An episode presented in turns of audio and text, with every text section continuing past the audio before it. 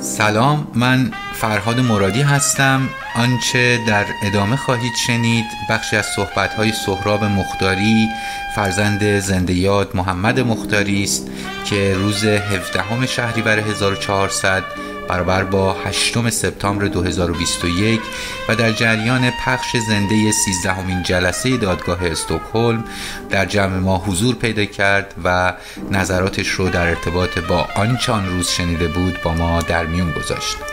club محاکمه حمید نوری داخل پرانتز عباسی. تمامی جلسه های محاکمه حمید نوری متهم به مشارکت در کشتار زندانی های سیاسی در تابستان 1367 رو به صورت زنده در Clubhouse پخش می‌کنه. امیدوارم این club رو دنبال کنید همراه با ما جلسه های این دادگاه تاریخی رو بشنوید و در بحث ها شرکت داشته باشید. شما رو دعوت می‌کنم به شنیدن صحبت های سهراب مختاری.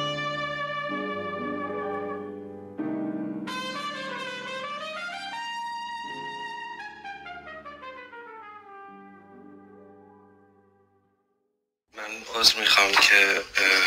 نبودم یک لحظه که شما اما خواهش می‌کنم. من دوست داشتم نظر شما رو هم بدونم. آنچه که شنیدی من یه دیگه تاکید بکنم سهراب مختاری یادگار محمد مختاری عزیز زنده یاد محمد مختاری و از دادخواهان. خب منطقا. و نظرات نکته نظراتش برای من شخص اهمیت داره. سهراب جا میشنیم خیلی خیلی ازتون ممنونم. باز هم سپاسگزارم از این فرصتی که در اینجا وجود داره تا ما هم کنار هم دیگه به این دادگاه و منچه که در اون میگذره گوش بدیم و دنبال بکنیم. من راستش یک فقط نکته الان به ذهنم میاد بخاطر اینکه در صحبت های آقای نادری یک لحظه بسیار نابی از نظر من بود که هم در دادگاه فرصت نشد که توضیح بدن و نه پیش از این تا جایی که دنبال کردم در باش صحبت شد و اتفاقا به اهمیت بحث شاهد و شهادت برمیگرده. دوست داشتم بهش اشاره بکنم. ایشون در اون مواجههشون با اون هیئت مرگ گفتن که البته خیلی کوتاه و بریده توضیح دادند. گفتن که من واقعا زنده ماندن خودم برام در اون لحظه مطرح نبود و این کاملا به نظر من باورپذیر با توجه به شرایطی که در اون سالها ازش عبور کرده بودن و تجربه کرده بودن و گفتن که اون که برای من در اون لحظه مهم بود این بود که اینها ممکنه اگر همه رو در واقع اگر همه رو از بین ببرن کسی باقی نخواهد بود که شهادت بده بر آنچه که بر ما گذشته. و این بخصوص با اینکه با توجه به اینکه ایشون شاعر هستن و روحیه شاعرانه ای هم دارن این حتی میشه گفت به نوعی کنه تجربه شاعرانه رو هم بیان می‌کنه. و من با صحبت ایشون به یاد یک شعر افتادم از پول سلان شاعر آلمانی که البته هرگز در آلمان زندگی نکرد اما آلمانی زبان بود از شاعران یهودی تبار چرنوویتس رومانی سابق و او که پدر مادرش در اردوگاه های نازی ها کشته شدند او هم از این تجربه جان به در بود و به تبعید رفت و در پاریس زندگی می‌کرد. شعری داره که اتفاقا من اگر کسی علاقه داره توصیه می‌کنم ژاک دریدا یک مقاله بسیار جالبی داره به اسم در واقع بوتیقا و سیاست شهادت که درش این شعر رو خیلی به نظر من به شکل جالبی بررسی می‌کنه. من فقط اون بخش کوچکی از این شعر که آلمانی هست نیمن für den Zeugen یا به فرانسه از پرسون نو تموین پور لو یا به فارسی اگر همین لحظه من بخوام ترجمه کنم میگه هیچ کس برای شاهد شهادت نمیده. این در واقع یک موقعیت بسیار خاصی رو برای اون فرد به عنوان شاهد هم ترسیم می‌کنه در این شعر که دقیقا به نظر من واقعا اون موقعیتی که در اون لحظه آقای نادری درش گرفتار بودن در برابر هیئت مرگ واقعا به نوعی همین سطر رو همین سه سطر رو از این شعر بیان می‌کنه که در واقع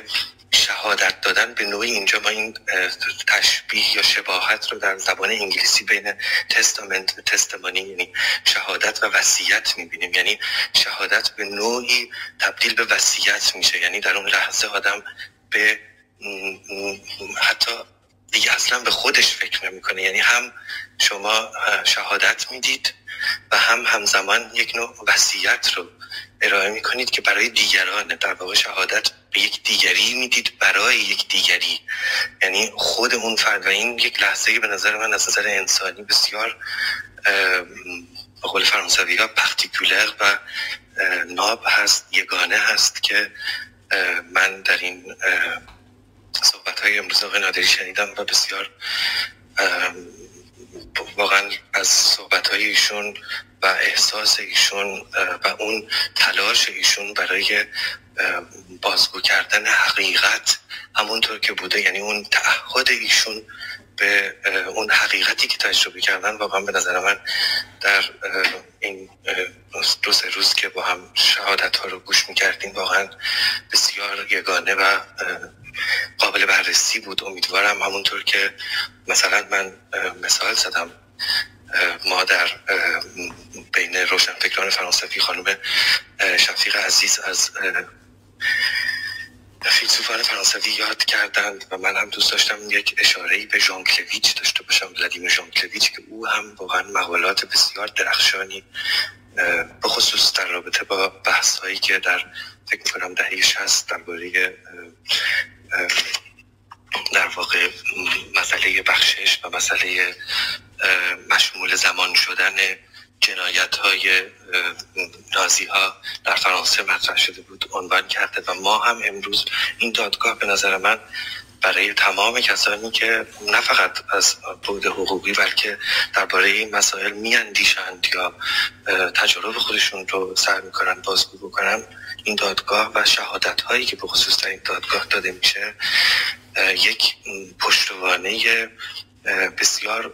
مهم نیست برای اینکه که ما بیشتر و بیشتر به این تجارب و به این شهادت ها بیاندیشیم و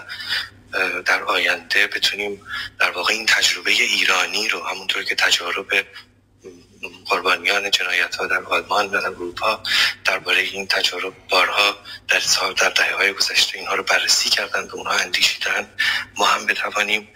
همین کار رو در رابطه با تجارب در واقع جامعه خودمون به خصوص قربانیان و بازماندگان و شاهدان جنایت های جمهوری اسلامی انجام خیلی ممنونم ببخشید.